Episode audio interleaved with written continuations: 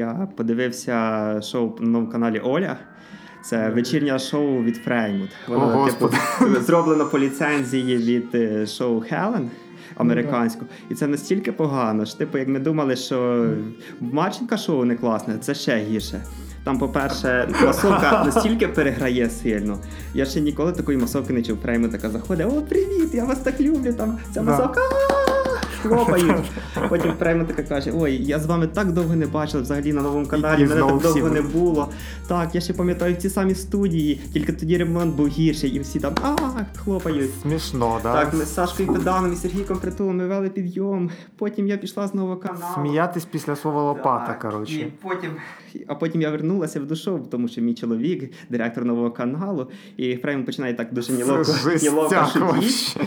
Потім е, приходить притул, там з притулою говорить, там ще кухар, там ще кілька гостей. І там був скетч, де Фреймут е, йде по вулицях Києва, і типу, що всі пішли на концерт до Кевіна Ельзи, і Київ зовсім пустий. Фреймут підходить: ой, люди, люди, де ви, де ви? Фреймут йде, там собача в центрі Києва, собача будка. Фреймут заглядає в собачу будку, бачить повідок підв'язаний. Собача будка пуста, Фреймут таке, песику, ти де? Ти де? І достає з собачої будки плакат до Кевіна Ельзи. О, він фанат. Фреймут каже про песка. Слухай, ну це взагалі це, це дуже сумно. Це гірше, ніж затягнута реприза про Майкла Щура, який надзюрив е, в каву. Там було ще три затягнути. Далі, далі Фраймер йде, і там з під'їзду грабіжники виносять такий великий, великий телевізор. Він так: О, привіт, хлопці! І знову йде там знову людей, так е, ці всі, як в фільмах про постапокаліпсис, там пакетики по вулиці, Ну, да, пусті, да, все да. це. То вона приходить, якийсь пацан просто йде в навушниках. Вона е, молодий хлопче, хлопче, що ви слухаєте? А він такий, Кароль. Навушники йде далі. Просто. Ну це дуже такий гумор, дуже тяжкий. Так, і ще був один скетч, де Фреймут вертається в новий канал. І там вона підходить, я вернулася, повернулася, і підходить вона до монтажера чи оператора, не знаю. Така до нього. Я, а як вас звати? Володя? О, мого чоловіка теж Володя звати. Ось я, я вам його фотографії принесла. От дивіться, ви Володя, він Володя, будете разом сидіти. Це, це тупняк взагалі. Так, і Фреймут про свого чоловіка настільки так часто згадує, що, типу, ну, якщо це раз не смішно, то Ну, це, п'ятий раз це зовсім з розряду смішно. ми беремо, е, знаєш, як буває там е, імпровізацію, да? там зробили невдалий типу хід на імпровізацію, а потім не можуть вигадати щось нове і знову по колу на те саме заходять, заходять. Заходять, типу, ну давайте, давайте. Але це ж телевізор. то, Ну, типу, якщо це імпровізація, наприклад, стендап, типу, сидять люди в залі, то ще такі заходи можна виправдати тим, що ну може з третього разу, значить, проб'є. Або знаєш, типу, коли йде сетап, сетап, сетап, і дуже великий сетап, ну панчлайн в кінці настільки класний, що ти всі сетапи А в телевізорі на що це робити? Ну, типу, в телевізорі що прям все так погано гумором не могли написати людські якісь жарти. Та я думаю, тут навіть не те, що в жартах, просто коли ведучий взагалі не схильний до того, щоб бути стендап-коміком або там якісь жарти робити, і починає це виглядає. Взагалі не треба, не треба жартів в кожному шоу, мені здається. Це дуже сумно. Але знаєш, це настільки погано, що я не виспався сьогодні З переляку. Я такий на Ютубі вчора сижу, дивлюсь шоу Оля, Сергій Притула в гостях, клік. Починається, потім ще один, ще один фрагмент, новий канал чомусь закладають по кусочках. Я Ну як, щоб див- більше переглядів було, вони ж так, е, типу, вони ж срібну кнопку, напевно, через це і здобули, тому що вони всі передачі ріжуть на ці шматки. Якщо ти хочеш зібрати одну велику передачу, то треба як конструктор Лего скласти плейлист. і ще, ще вгадати порядок, за яким ще йде. Ну так, да, воно ще й не хронологічно там виходить. І це вийшло настільки погано, що аж е, ну, типу, хочеться його дивитися. Воно просто смішно від того, що там дійсно смішно. А це так погано зроблено і через те смішно. Сум, печаль, тоска, занепад і інші цікаві теми в подкасті на часі віклі.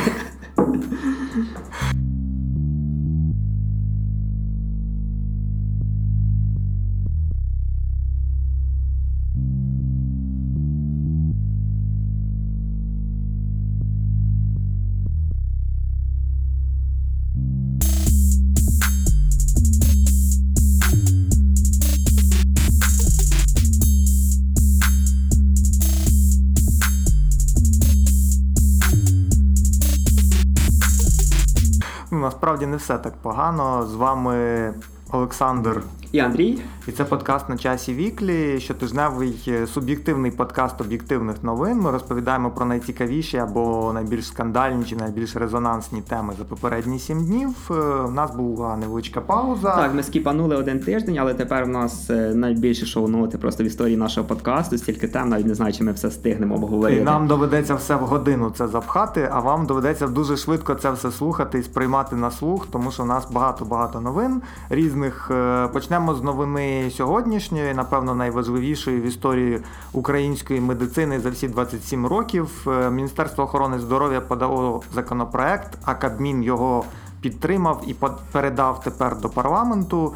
Про те, щоб цілителів, екстрасенсів, магів і всяких різних бабушок, які лічать за допомогою приворотної трави, позбавити ліцензій і щоб МОЗ не видавало більше ліцензій знахарам і представникам так званої народної медицини. Так, раніше ви, напевно, так і зараз дуже багато подібних людей бачили таблички, в якими завішані всі стіни, там сертифікат, свідоцтво, свідоцтво, сертифікат, купа всього. Потім в одного боку Будда, китайські штуки, феншуй, з другого боку іконки, Ісус, е, Богородиця, а з третього боку, взагалі, якісь декоративні штуки, мозаїки. Ну, от е, всі ці прекрасні люди раніше для того, щоб вони практикували, там починаючи здається, десь середини 90-х, вони мали отримувати дозвіл, такий папірець від е, Міністерства охорони здоров'я, який визнавав, що їхня діяльність. Е, типу легальна, законна, але це йде в розріз з поняттям доказової медицини, якою, звичайно, ж оперує більшість лікарень, традиційних, звичайних сертифікованих лікарень. І нарешті цей конфлікт е, світоглядів здорового гузду, науки і бюрократії буде усунений. Ми сподіваємося, що депутати підтримають е, законопроект уже на сесії в вересні. І нарешті всі ці приворотні бабушки не зможуть прикриватися тим, що їхня діяльність сертифікована якимось там міністерством, тому що насправді це все шарлатанство чистої води. От. І е, це з ми з позитиву починаємо. Так, да, Ми починаємо з позитиву, тому що ми вас так плавно готуємо до те, що до того, що зараз буде хвилин 20 е, такої задроцької теми. Ви можете піти зробити собі кави, чаю або там, я не знаю про скіпанути ці 20 хвилин. Ну я жартую, звичайно, скіпати не треба. Не скіпайте, ви ж не рак на міді. До речі, якщо ви не знаєте, що таке рак на міді і що це взагалі тут відбувається, річ у тім, що минулого тижня відбувся фінал, точніше, не тільки фінал, а взагалі фінальна частина. Там були фінали, е, низка фінальних змагань. Е, між командами з Dota 2.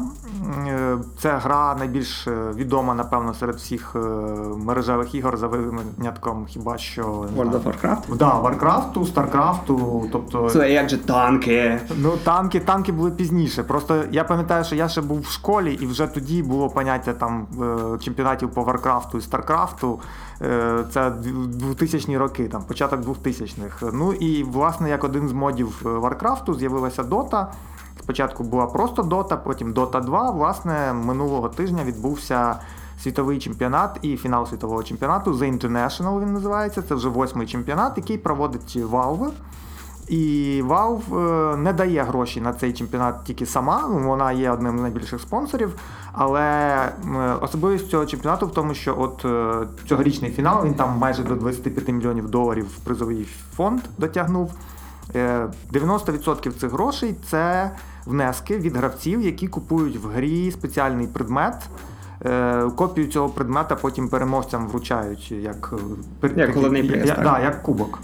Е, це ігровий предмет, який викриває додаткові можливості. Там мана відновлюється, життя. Ну, в принципі, дота для тих, хто ніколи не грав в доту, коротке роз'яснення.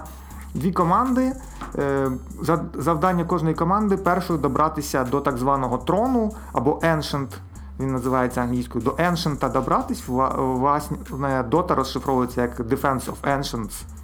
Е, от До цього трону треба добратися, паралельно вбиваючи як супротивника представників, так і представників так званих кріпів.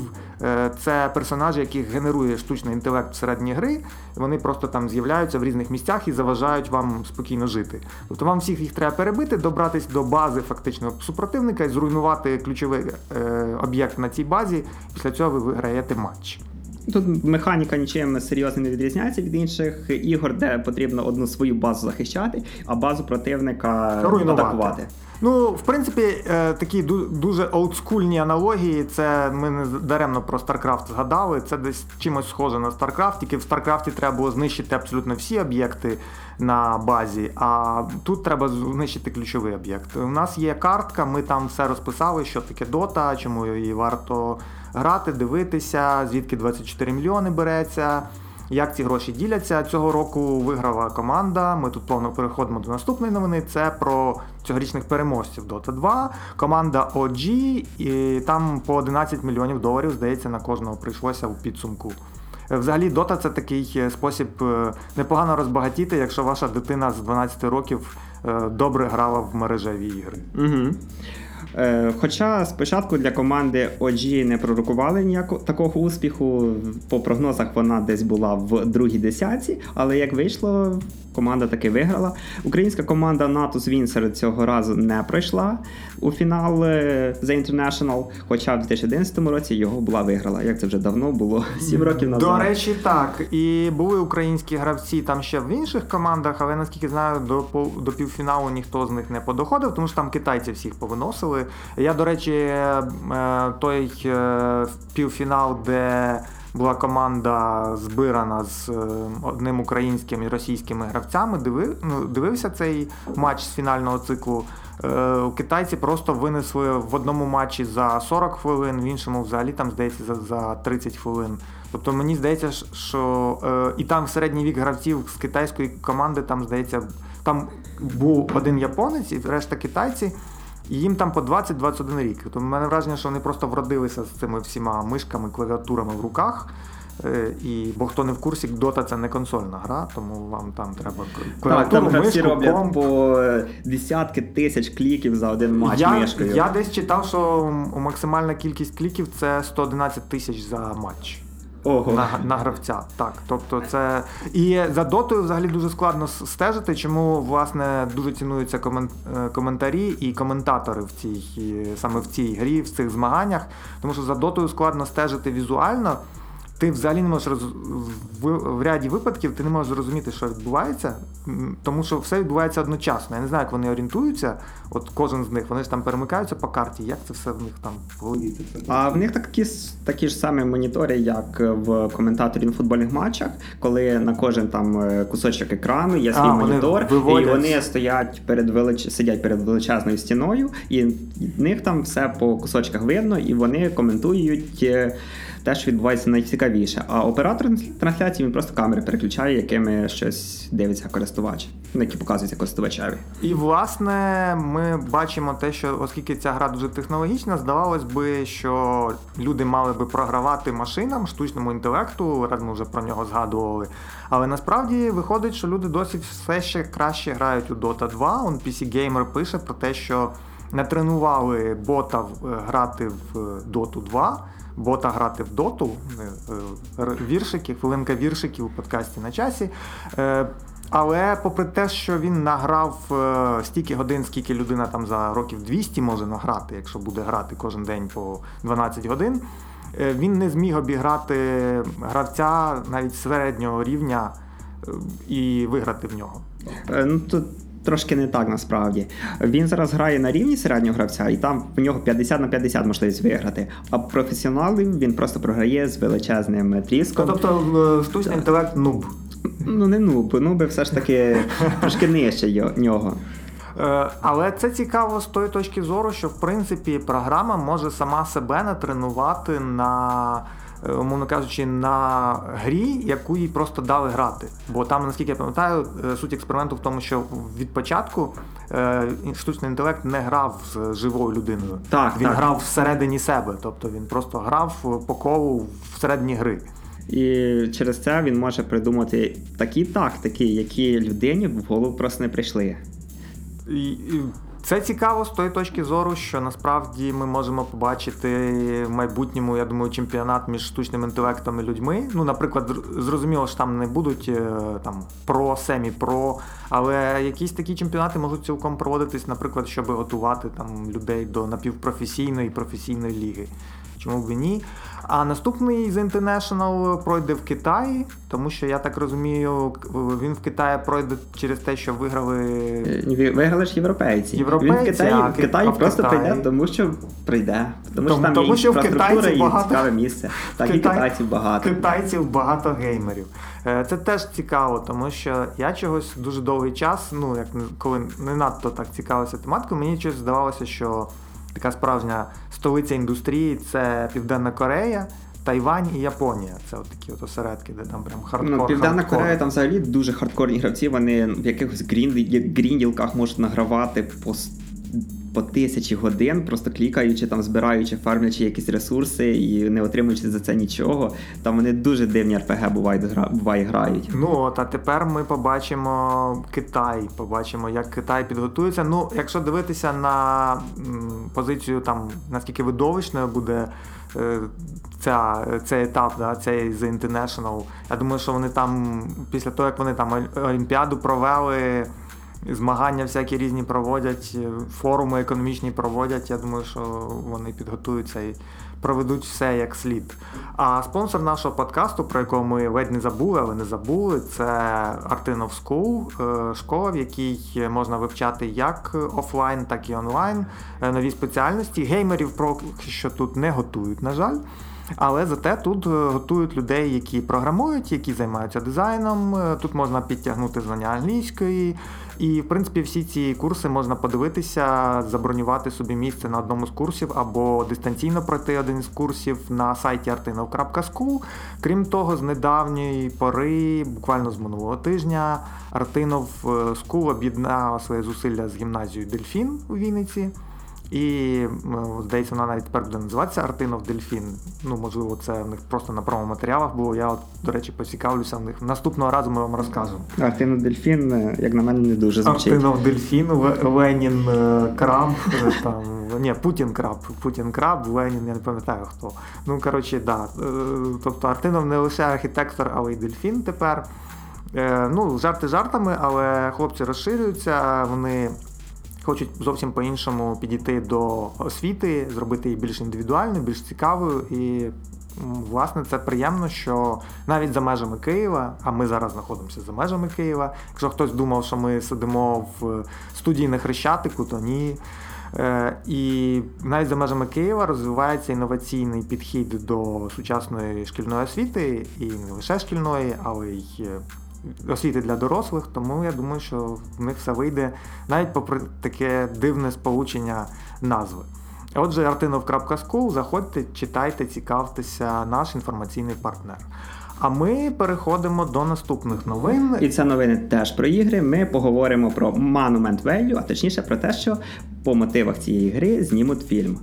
Якщо ви не знаєте, Monument Value – це гра головоломка, яка базується на оптичних ілюзіях, і вам потрібно, керу- керуючи блоками, провести головну героїню до кінцевої цілі. Гра виглядає дуже красиво, і вона її зробили українські розробники, команда Us2 Games.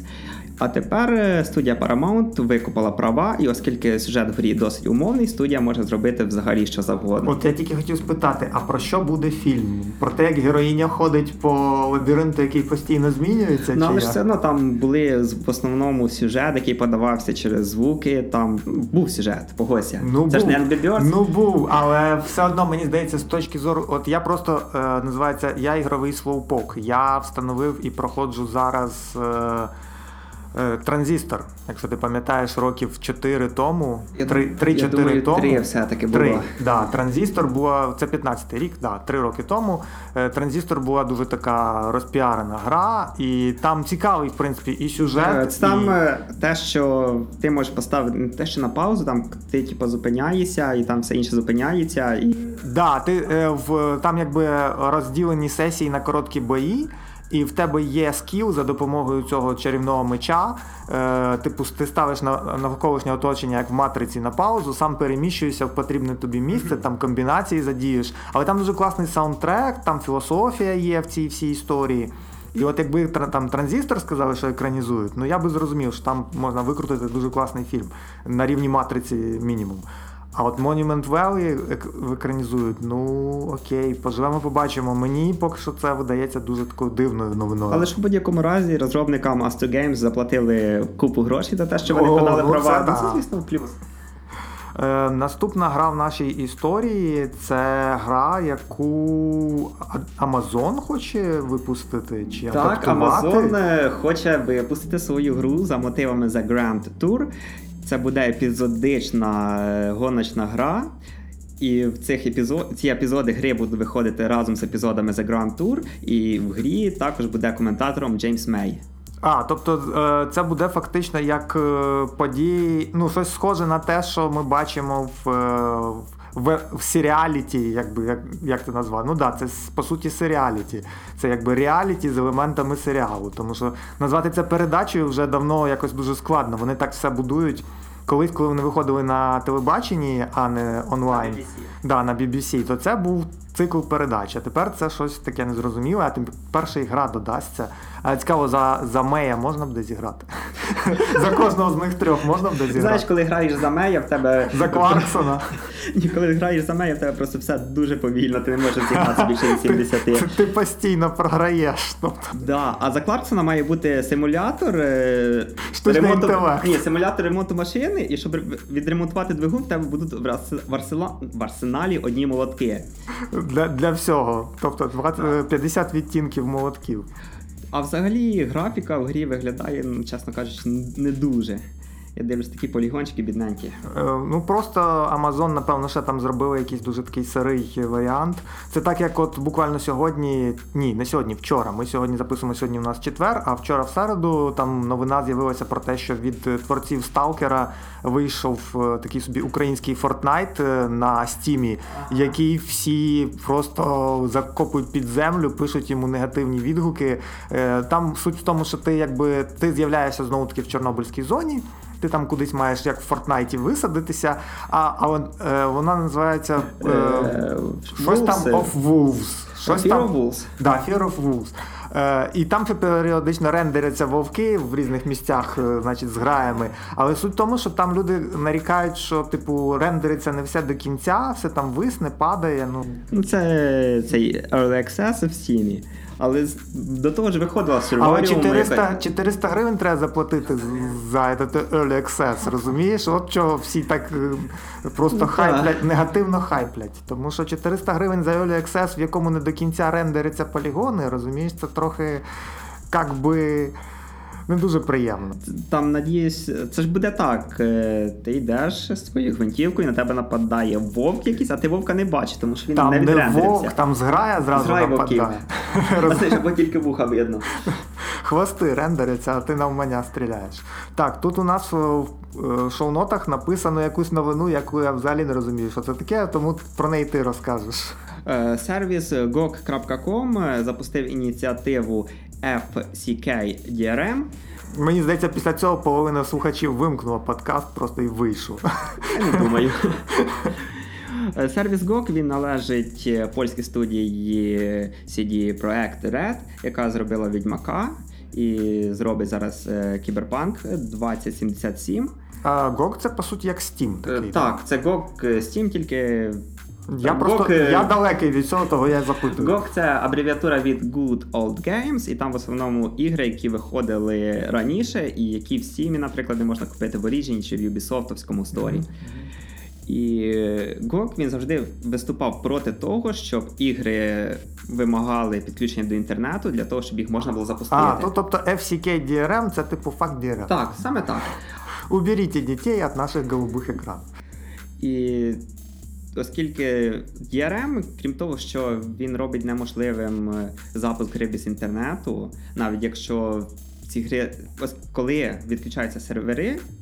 е, Цієї гри ви не можете запустити її, тому що гра пробує під'єднатися до серверів, а серверів вже немає. В Відповідно- PlayStation там, здається, DRM ще гірше. Там DRM з е, географічними цими зональними кодами. Якщо в тебе диск не з DRM, типу, не з твоєї країни, ну, на, е, типу, на, на З Україну, регіону? да, з іншого регіону, то ти його ще не запустиш. Ну, тобто ти запустиш, але грати не зможеш. Так, і крім того, що DRM він обмежує вас, то він ще й дуже сильно тормозить гру. Там є DRM захисти, які кожного разу перекодовують всі файли в гри, так щоб їх взагалі ніяк не можна було запустити без інтернету. Е, тобто, фактично, GOG хочуть е, типу, зробити так, щоб цих проблем з іграми не було. Так, А GOG... як вони будуть мотивувати, умовно кажучи, виробників ігор? Е, Ну, я так розумію, що DRM в основному потрібен для теж для того, щоб з певної платформи вижимати бабло. Там. І щоб люди не піратили, якщо вони грають ну, це на PC. Да, по суті. Як мотивувати там умовно Ubisoft, щоб Ubisoft дозволяв, типу, DRM-фрі ігри робити? Та насправді ніяк, так само, як і Electronic Arts та інші студії. Просто GOG запустили ленінг, на якому це детально описують. Тому Я що думаю, що це такі... на інді на інді більше розраховано, на інді студії всякі. Можливо, і вони навіть пишуть, що від піратства не настільки великі збитки, щоб настільки великий, настільки потужний захист вшивати в гру, який до того ж тормозить сильну гру. Мені здається, що, наприклад, якщо брати такі країни, як наша, то свого часу всі піратили StarCraft, всі піратили CS, ще до того, як він став CSGO. І те, те, що з'явились умовні там Наві, інші команди чи окремі геймери, які вийшли потім на світовий рівень, ми цьому маємо, як це не парадоксально, подякувати саме піратству. Тому що якби всі ці хлопці були ізольовані і не мали можливості піратити, то вони б, напевно, не награли свою кількість годин, не підвищували свої скіли, бо поки в них з'явилися гроші на те, щоб купити першу ліцензійну гру.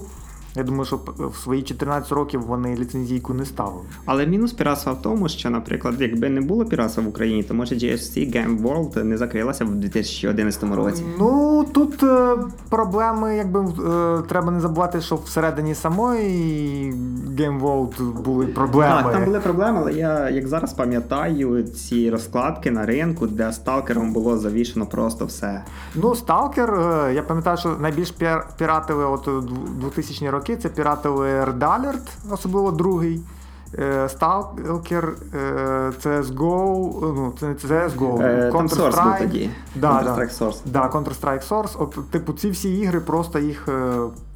Ті, хто там, кому зараз 18 років, вони не повірять, напевно, що був час, коли можна було прийти на ринок і там просто стояли і, е, на ринок. Я тоді жив на півдні.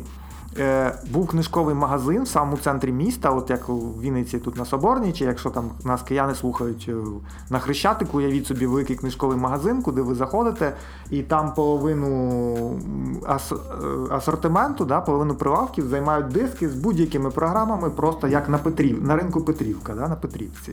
От Оце все піратство типу легально продається просто перед носом у всіх, потім приходить там мовна податкова, чи хто там закриває магазин магазин це все конфіскує. Вони виходять, на наступний день магазин відкривається, через 24 е, години все лежить знову ще більше. І там ще була в таких магазинах дуже була поширена ситуація, коли піратські диски на них друкувалася прекрасна обкладинка, всередину вставлявся в чіп. Це все огорталося в плівку. Плівку і було і дуже важко лого, відрізнити логотипчики, ці голографії цю все так. І було дуже важко відрізнити піратський диск від ліцензійного диску. Один раз був такий диск купив. Пішов пішов в сервіс, тоді був від це була якась Need for Speed, е, там Arts ще Origin не було, перед тим був сервіс. Пішов логінитися, вводити той ключик, а воно каже, ключик неправильний. І ти так зрозумів, що тебе трошки намахав так, з ліцензійним диском. Так, а вже потім, через деякий час, я побачив ту саму гру, яка ліцензійна коштувала 320 гривень, а ці диски купив, купив щось за 30, здається. А, і ти зрозумів, як працює економіка. Чи, в чому там DRM порилося. Е, ну, все, наш ігровий блок ми можемо вважати завершеним. Наближається 1 вересня. Сьогодні 30 серпня, літо закінчується, і першокласники. Мамкині дотери. Да, мамкині дотери. І не тільки першокласники, всі підуть до школи. І для тих, у кого діти підуть в перший клас, є гарна новина. Якщо ви боялися, що вашу дитину будуть засмучувати там якісь оцінки за 12-бальною чи 5-бальною системою, то не бійтеся. У нас з'явилося світло. Супер! Так от, е, в нас з'явилося світло в студії, і в вас з'явиться світло в житті, тому що замість табелів е, дітям будуть вручати е, свідоцтво досягнень, буде називається цей документ. Е, Міністерство освіти розробило документ, за яким будуть оцінювати дітей двічі на навчальний рік, там півріччя і ще півріччя.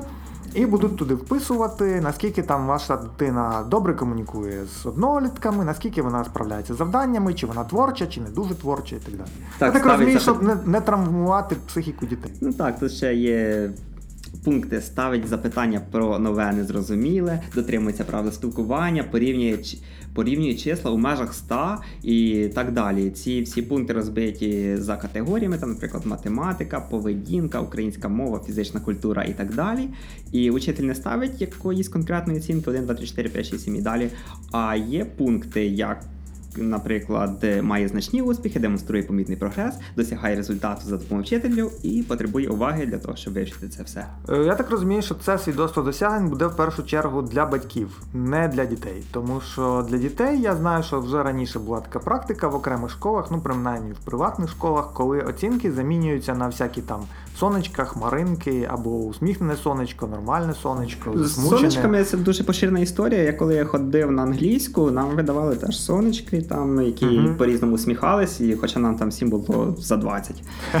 Але було дуже приємно. Це, оце був несподіваний поворот такий. Це було е, кілька місяців назад.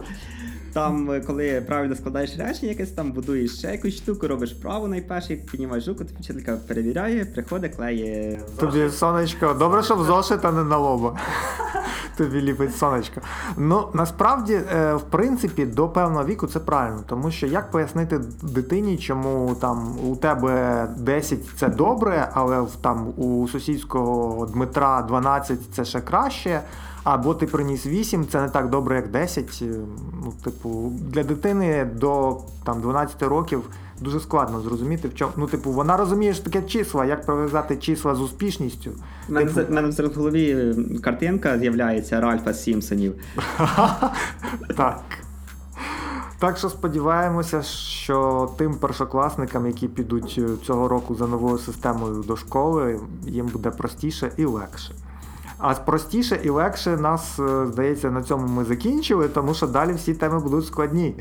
Е, Вони були складні, а тепер будуть ще складніші. Е, The Verge, є таке видання, випустило просто якийсь монументальний лонгрід, супер лонгрід всіх лонгрідів про те, як українські хакери протягом тривалого часу, там майже 10 років, крали прес-релізи фінансових корпорацій і всяких банківських установ і заробили на цьому декілька сотень мільйонів доларів.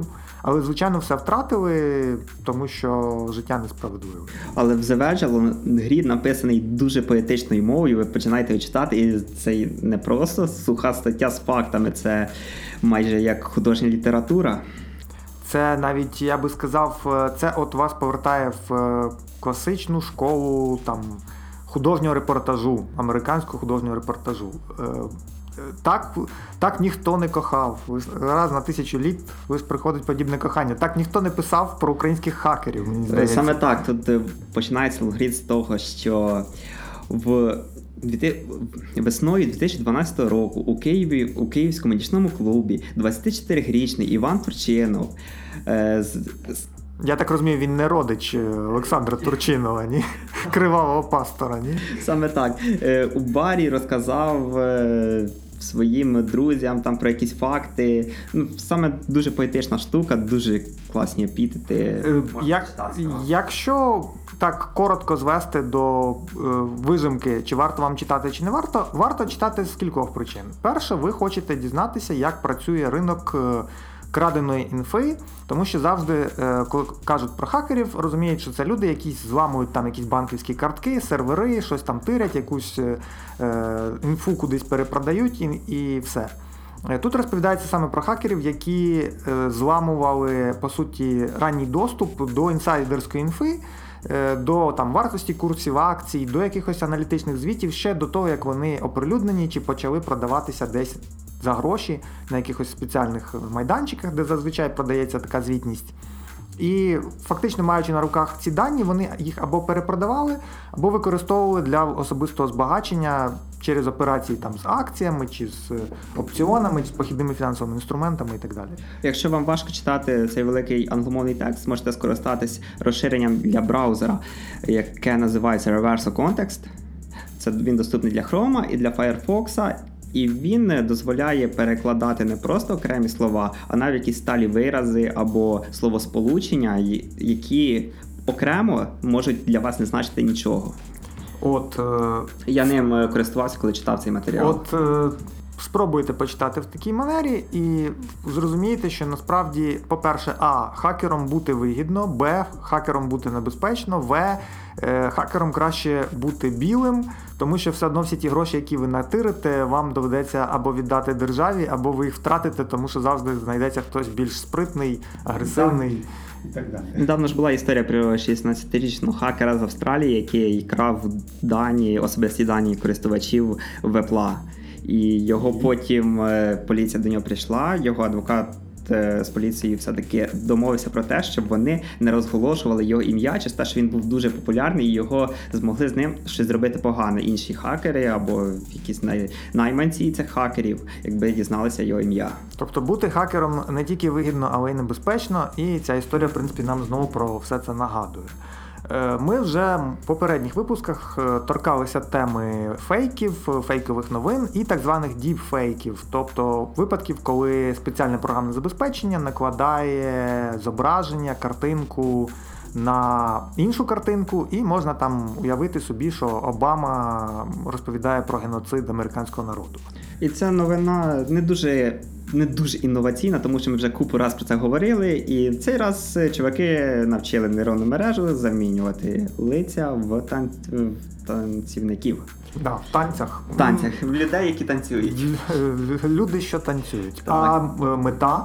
Ну, Просто так. Тому а, що можемо. Just for fun. Так, just for fun. І це ще один кейс того, як можна замінювати лиця і що це не тільки для порно, для танців, для політики. До речі, для чого там завгодно. з'явився стартап, який дозволяє вам за гроші додати себе в будь-яке порно. Це дуже дивний стартап. Я не не вчитувався, якби я так пробіг цю новину по діагоналі, але я е, такого я ще не бачив. Я слухав е, ці історії від Бобука. Він е, в іншому подкасті розказував. І там таке можна робити. Типу, в майбутньому там можна взагалі кастомізувати порноакторів так, як вам то подобається. Це дуже дивне застосування діпфейків, е, і взагалі це дуже дивне застосування нейромереж. Мені здається, коли люди винаходили нейромережу, вони думали, що це дозволить там діагностувати е, не знаю, якісь хвороби, як вони будуть розвиватися, навчати штучний інтелект, вирішувати складні математичні задачі. В результаті, що ми що ми маємо, приліплюємо обличчя Дональда Трампа до фейкового персонажа, вставляємо випадкових людей в порноролики. Супер просто Але перемога здорового. Я до цього дуже скептично ставився, але недавно я дивився лекцію від Григорія Бакунова, де він розказував про те, як технології з'явилися спочатку в порно, в порносайтах, а потім перейшли на всі інші ресурси. Ну це більшість, по суті, да. більшість фічів придумали чуваки з портхаба, а чуваки з Ютуба просто скопіювали функціонал для себе.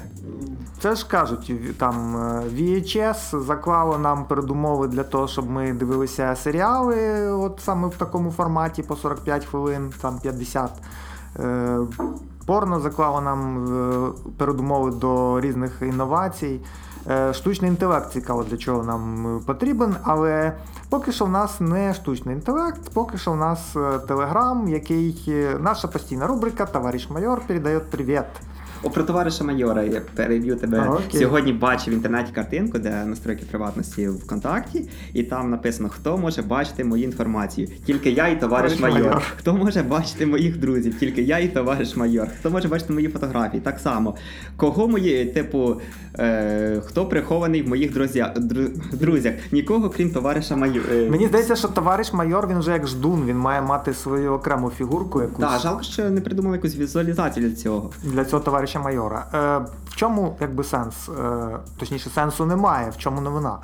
Телеграм дуже довго Дуров заявляв, що Телеграм ніколи не буде розкривати нікому ніякі дані, всі в сад, ми незалежна компанія. Ми взагалі того виїхали з Росії, хоча це неправда, бо вони не виїхали цілком з Росії, там все одно сидять якісь певні частина їхніх розробників.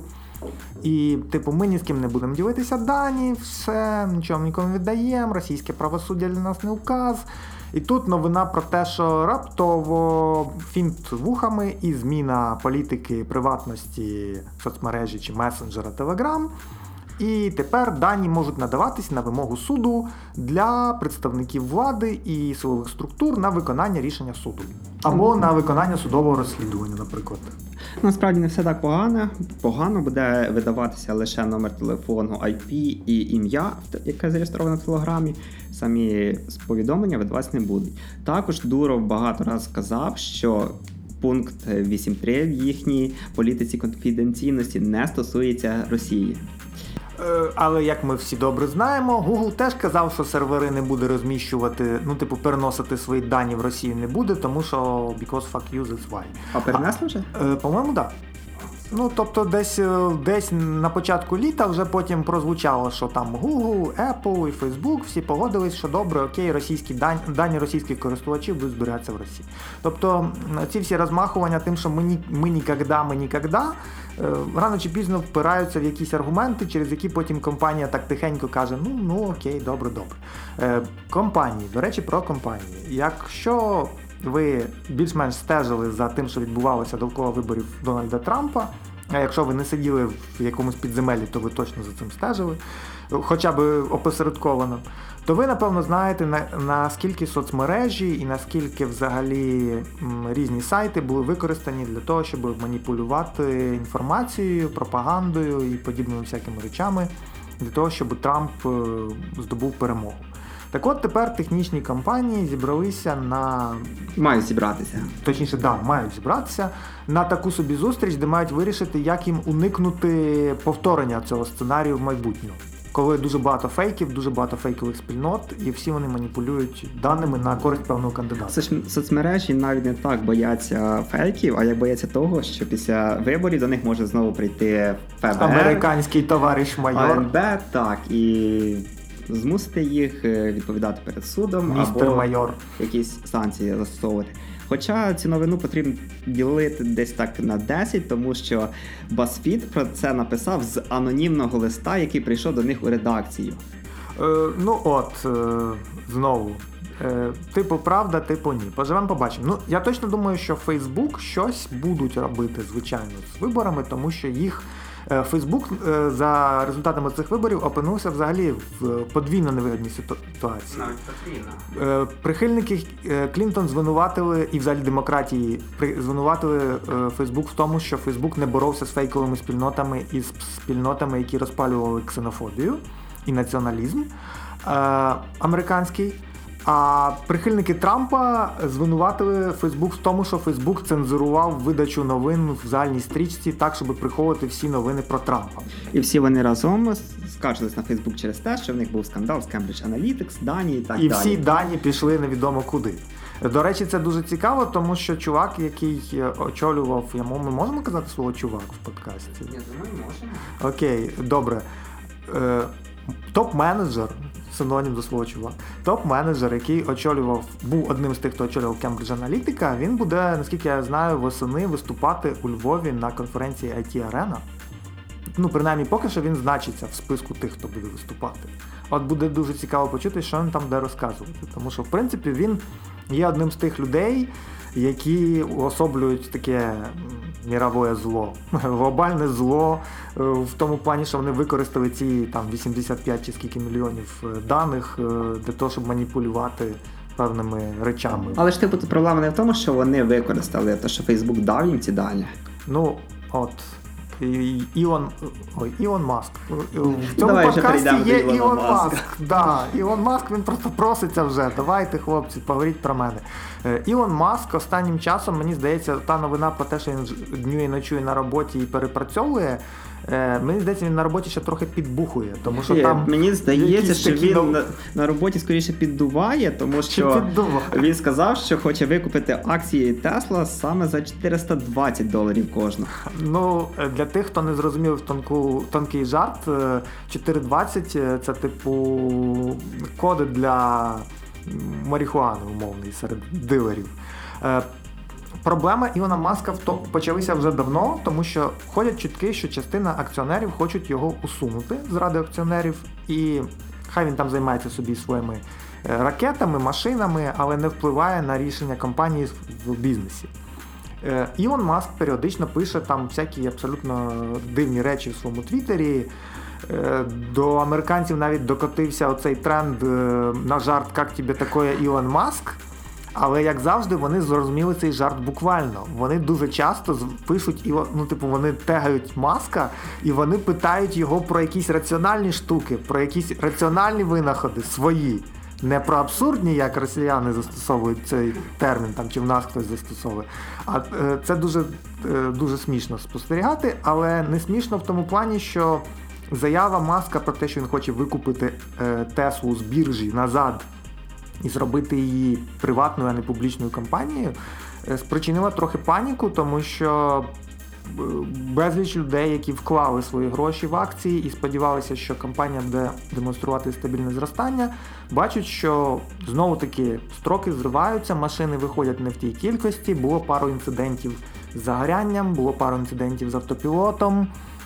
Все це не сприяє стабільності в бізнесі, тому що гроші люблять тишу. Але попри те, коли Маск сказав, що викупить акції всі, ціна акцій зросла на 10%. Мені здається, щоб Аск, щоб Маск не зробив, Аск, Аск Маск, треба такий е, Better Call Saul і Аск Маск. Треба такий серіал зробити, Аск Маск. Е, Щоб Маск не сказав, щоб він не заявив, е, це все одно позитивно позначається на курсі акцій Тесла. Це парадокс. Вони навіть випустили зарядку бездротову для телефонів. Ми написали про це новину. Через годину після цієї новини, коли всі відписалися про цю новину, зарядка зникла з інтернет-магазину Тесли. І тепер всі гадають, це був просто піар, це був е, типу концепт, який помилково викинули в інтернет-магазин. Чи Ну, тобто там були фотки, там були специфікації цієї зарядки. Тепер все все пропало, і ми не знаємо, що це було. Це був жарт, а може не був жарт. Так, але тепер е, Ілон Маск передумав і сказав, що Тесла залишиться публічною компанією. Аве Ілон. Хай так і буде. Е, з новинами покінчено. Переходимо до вашої улюбленої рубрики, яка називається Серіали, яка в нас сьогодні надзвичайно велика. Тут аж чотири різних новини. І в нас сьогодні навіть є новини серіалів. Почнемо власне з новин серіалів. Ваш улюблений True Detective е, повернеться з третім сезоном в січні 2019 року. Так, головну роль головну роль виконує Маршала Алі. Це той афроамериканець, який був в місячному місячному сяйві, і той, хто отримав Оскара за цей фільм. В а в місячному слухай, мені в е, спало на думку той старий серіал, де ще грав. Е, ой, як він? Детективна агенція Місячне сяйво, якщо ти пам'ятаєш. Це вже дуже старий. Це дуже старий серіал, який був ще в 80-х, ну в 90-х його крутили по наших телеканалах. Я я внутрішньо напружився, думаю, хто там афроамериканець. Але потім ти уточнив і мене відпустило. Судячи з тизеру, цей сезон буде майже таким самим, як і перший сезон, дуже такий похмурий. А, тобто вийшов. А, Ми зловимо Маконахі без Маконахі. Так, е, по стилю дуже сильно нагадує перший сезон, і я хочу вірити, що він такий і буде. Привід зловити Маконахі з'явиться в шанувальників теорії Великого Вибуху, точніше, не е, фізичного явища, не фізичної теорії, а серіалу, який так називається. Тому що 12-й сезон цього серіалу його творці оголосили останнім і сказали, що теорія великого вибуху The Big Bang Theory закривається. Ура! На кінець то це закінчилось. Ну, я не знаю, я перестав дивитися після сьомого. Того я, я перест... не знаю. Я з дуже з великими стараннями додивився дев'ятий сезон і на цьому завершив. Е, Проблема е, теорії великого вибуху здається в тому самому, в чому проблема шоу Фреймут, з якою ми от починали так. розмову. Е, Після десь шостого сезону жарти, е, панчі і взагалі сюжетна лінія почала ходити не те, що по спіралі, вона почала ходити по колу. Тупо по колу, отак от. Просто коло еліптичне, воно таке росте. А може по спіралі вниз? Ну, може по спіралі вниз, але мені це скидалось на еліпс. Типу таке коло, яке трохи розтягнене, і вас ніби віддаляє спочатку від цієї точки сюжетної, а потім ви знову повертаєтесь туди.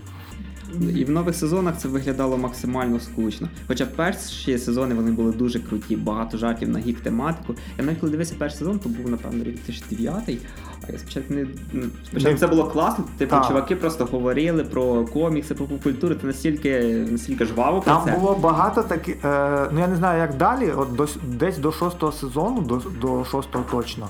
Там було багато жартів, які от прямо писалися. Очевидно було, що вони вписуються прямо е, ледве не по тижнях. Тобто ставалося щось резонансне в суспільстві, і це відображалося в серіалі. І це було круто. А потім ти почав бачити, що жарти прописуються на місяць вперед, ніякого оцього контексту, ніякої цієї актуальності нема. І все ставало далі гіршим і гіршим. Ну я думаю, що фанати нам, звичайно, скажуть, що ні, ви нічого не А тож е, це дійсно так. Я був з багатьма фанатами говорив, я казав, що перші сезони класні, 10, 11, там взагалі погані. Мені фанати казали, тобі ще не подобається, що це що в Шелдона дівчина появилась. Я казав, ну взагалі не в цьому, просто серіал Проблема не в Шелдоні, проблема не в акторі. Акторові 42 роки. Да, ну типу, актор постарів, ну це таке. Як ми пам'ятаємо, хаос теж, типу, був е, свіженький, а потім вже не дуже. Е, всі серіали, які тривають більше ніж 4 сезони, вони показують старіння акторів. Я згадую серіал Швидка допомога, який я закинув дивитися, але треба продовжити. Там, вибачте, коли він починається, там 90-й якийсь рік на дворі, і половина тих знаменитих акторів, яких ми потім побачимо не в серіалах, а в кіно, вони там взагалі ще зовсім юні. Але проблема не в акторі, а проблема в сюжеті, і з сюжетом стало все дуже погано. Е, сюжети інколи серіали позичають із фільмів. Я так розумію, що серіал Хранителі, який намагаються випустити вже в наступному році, е, теж по фільму чи він по коміксу? Чи як? Я думаю, там буде і те, і інше. Мені здається, що HBO перенесуть ті стайл, який придав цьому фільмові Зак Снайдер, і якісь особ... характерні риси. Візьмуть з фільму, а також будуть більше копати вглиб коміксу, розкриваючи ті деталі, які не помістилися у фільм Зака Снайдера. Головне, щоб з серіалом не сталося те, що сталося з Е, е, серіалом від CW? Е, так. Тому що, ну, Макс, це, це при, при, як сказати, приклад, напевно, того, як зіпсувати. Саме так. Комікс. Але це HBO, в HBO є купа грошей, вони не будуть ганятися за кросоверами з серіалами CW, як. І до того ж, е, шоуранером серіала буде Деймон Лінделоф. Він е, був шоуранером залишитись в живих. Ні, загублених. Остат... Напевно, загублених. Я. Загублених. Lost, так, це А остатися в живих. остаться в живих, я не пам'ятаю. Я просто деякі з цих серіалів дивився.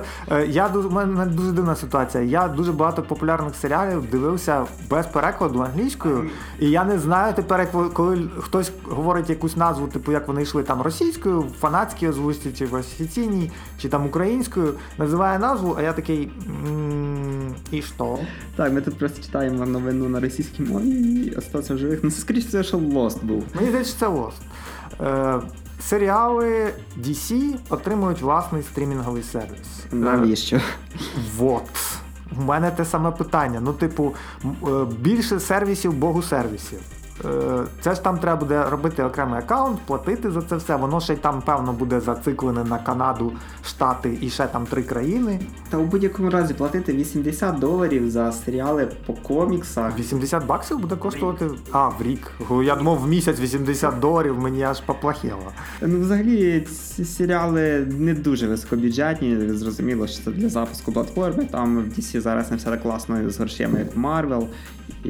DC зараз не все так класно, я би просто Взагалі. поставив А я ж бачив новини про те, що Бен Аффлек взагалі в запой пішов, там в клініку його сестра він, відвезла, він чи старий вже, він уже просто не це не, стягує це все. Все, все це життя. Так, я б з радістю подивився. Мені Бетмен Бен Аффлека дуже подобався. Типу історія старого Бетмена, який вже не цурається того, що вбивати людей, там кров, який вже пережив то, того молодого Бетмена, він став сухим, жорстоким. Черствим, жорстоким. чистим. Мені було цікаво це дивитися, але зараз я розумію, що того Бетмена більше не буде, скоріше за все. Так що я не знаю. Ну е, напевно, в Штатах будуть все одно люди, які підпишуться, тому що там дуже багато, як і в Азії, теж будуть люди, які підпишуться, тому що там багато людей, які дуже глибоко варяться в фанатській субкультурі. Але те, що це не буде масовий сервіс, це 100%. І наша улюблена рубрика серіали Нетфлікса. Цього тижня я тут буду прям е, цар, е, цар гори, да, король гори, тому що е, всі три серіали я майже подивився, крім одного останнього. Всі вони різні. І так трошечки розповім, тому що Андрій був у відпустці і він поки що скіпанув нові серіали. Перший серіал сьогоднішньої добірки це серіал, який називається Follow This від BuzzFeed. Це документальний серіал, який BuzzFeed робить спільно з Netflix. І по суті, це е, міні-серіал. Там невелика кількість серій. Е, кожну серію присвячено е, окремій тематиці, і показано, як репортер чи репортерка, яка працює з BuzzFeed, готує свої матеріали, як зустрічається з героями, як в принципі вони занурюються в ці всі е, тематики. Чекай, е, більшість матеріалів на BuzzFeed це взагалі дуже дивні матеріали, які там е, жовті. Там, які... і дивні серії. Жовтих там немає, але там дивні серії. Там є серія про АСМР, про цих, от які біля мікрофона там шуршать бумажками. Лижуть морозиво там. Шуршать бумажками, лижуть морозиво. Дихають, дихають дихають. Ні, не так дихають, слухай, там люди повмирають. Е, одним словом, е, це дуже дивна серія. Це сама фрікова серія з усіх тих, що там показані. Там є серія про фейк-відео. Е, про студію, яка робить фейкові відео, навчає цих ботів і так далі.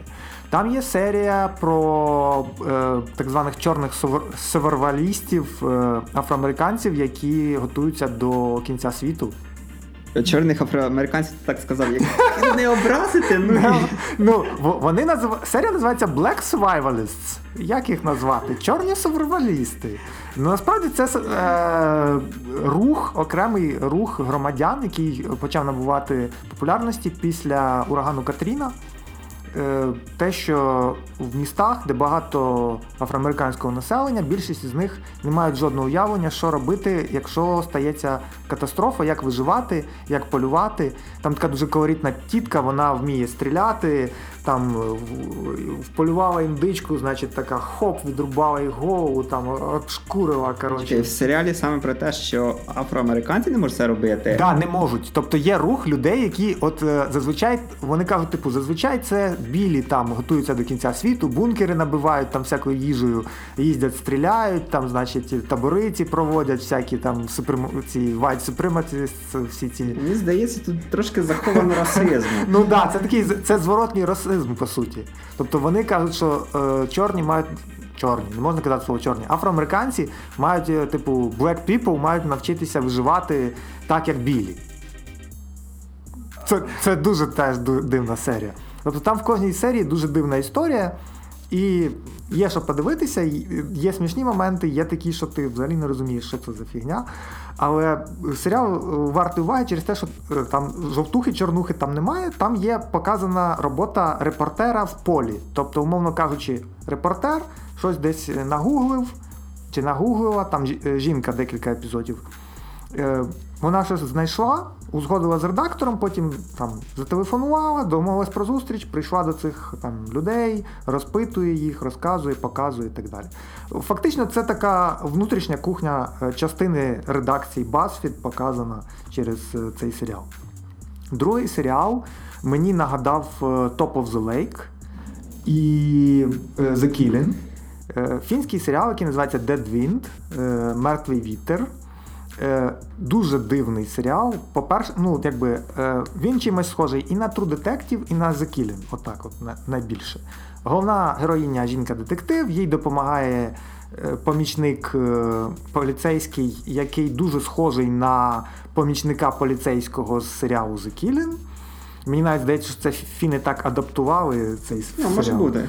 Е, І чому там, якби е, те, що там готична така похмура атмосфера, приглушені кольори і так далі, все це нам вже знайомо по всяких інших детективних історіях. Там в центрі історія вбивства жінки, яка працювала з компанією, яка будувала вітряки. е, електричні ці вітряки, які генерують електроенергію для е, нового житлового кварталу, який мають побудувати на березі озера. І, значить, з цього починається все дуже просто. Типу, хопа, там перші кадри. Прийшли на пляж, когось там шукають, от, коротше, ось її сумочка, все, а тут собаку привели, собака понюхав, загавкав, розрили, все, труп, значить, лежить, закопаний на березі. Бам! Все, вбивство є. І далі вони розматують е, весь сезон від цього вбивства. Там розматується купа якихось. Ну, вбивця там взагалі не той чувак. Весь серіал ти думаєш, що вбив жінку цю одна людина вбила, потім пів серіалу ти думаєш, що інша, а вбив насправді третій. І про це ви дізнаєтесь в останній серії. Мені здається, просто їх втомило вже знімати цей серіал. Вони такі бистренько за дві серії там все порішали, розкидали. Все, до побачення. Е, серіал цікавий.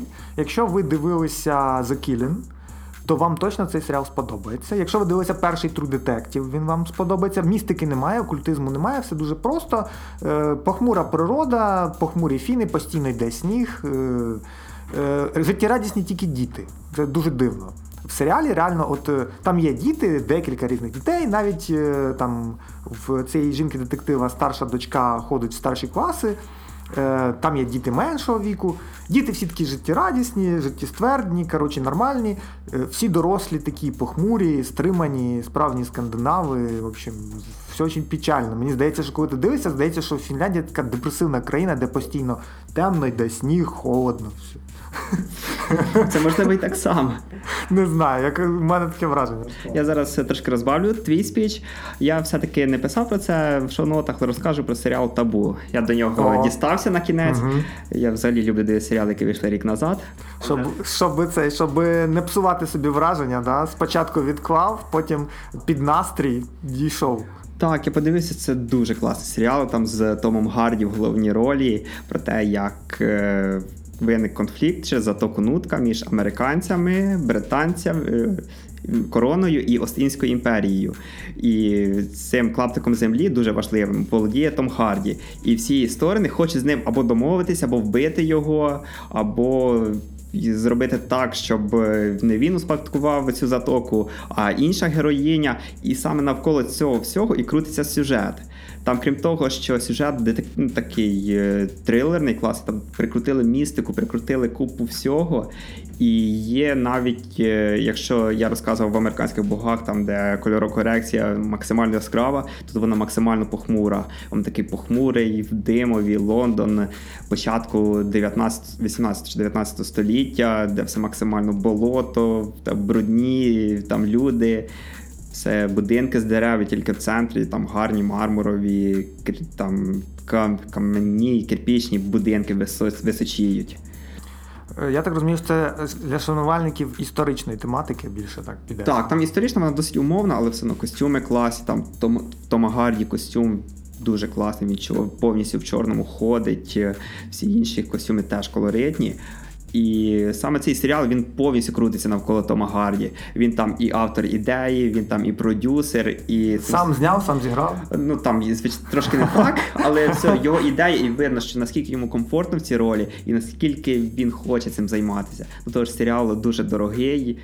Його дуже приємно дивитися. Це той серіал, який в мене давно такого не було. Ще дивився одну серію, далі другу, далі третю. І не забив. І так, і він в нього є прекрасна українська озвучка від студії Стругачка. Ну, Якщо ви любите українську озвучку, значить. Там просто озвучка зроблена настільки класно, що це хоч і voice-over, але звуків, які в оригіналі, майже не чути. Я не знаю, як вони цього добилися. І завершить нашу добірку такий дуже легкий, е, теж детективний, але легкий серіал. Польський серіал спеціально для Netflix, який називається Ultraviolet, Ультрафіолет. Е, він е, повертає нас в ті часи, коли дуже було модно робити всякі детективні серіали про команду друзів, які розслідують злочини. Такий собі скобіду. Так, по суті, це скобіду для дорослих. Він достатньо легкий. Там е, коло людей зв'язується одне з одним через е, мобільний додаток, який називається Ультрафіолет, для того, щоб розслідувати якісь справи, які поліція не може розслідувати. Вони роблять це, типу, в свій вільний час для того, щоб встановити справедливість. Дуже дивний серіал, в ньому є гумор, в ньому є в одної героїні мама, яка постійно з нею конфліктує. Е, Якщо дивитися його ще й польською, це взагалі дуже смішно. тому що всі матюки, все, все, все прекрасно йде польською. Е, жарти всі польською, і якби можна дивитися навіть без перекладу, тому що більшу частину слів ви розумієте без перекладу, дуже схожі слова. Е, суть дуже проста. Кожна серія це окрема справа. Е, серія там по 45 хвилин, здається, чи по 50. Окрема справа, тобто щось стається, знайомий поліцейський скидує в цей значить, додаток, типу, от тут щось сталося. У них там є е, кореєць, чи якийсь чи китаєць. Азіат. Аз, да, Азієць, одним словом, який е, народився в Польщі. Це вже смішно. І говорить польською. Чистою польською. Він він не войс, ну я так розумію, що це не войсовер, він дійсно говорить польською.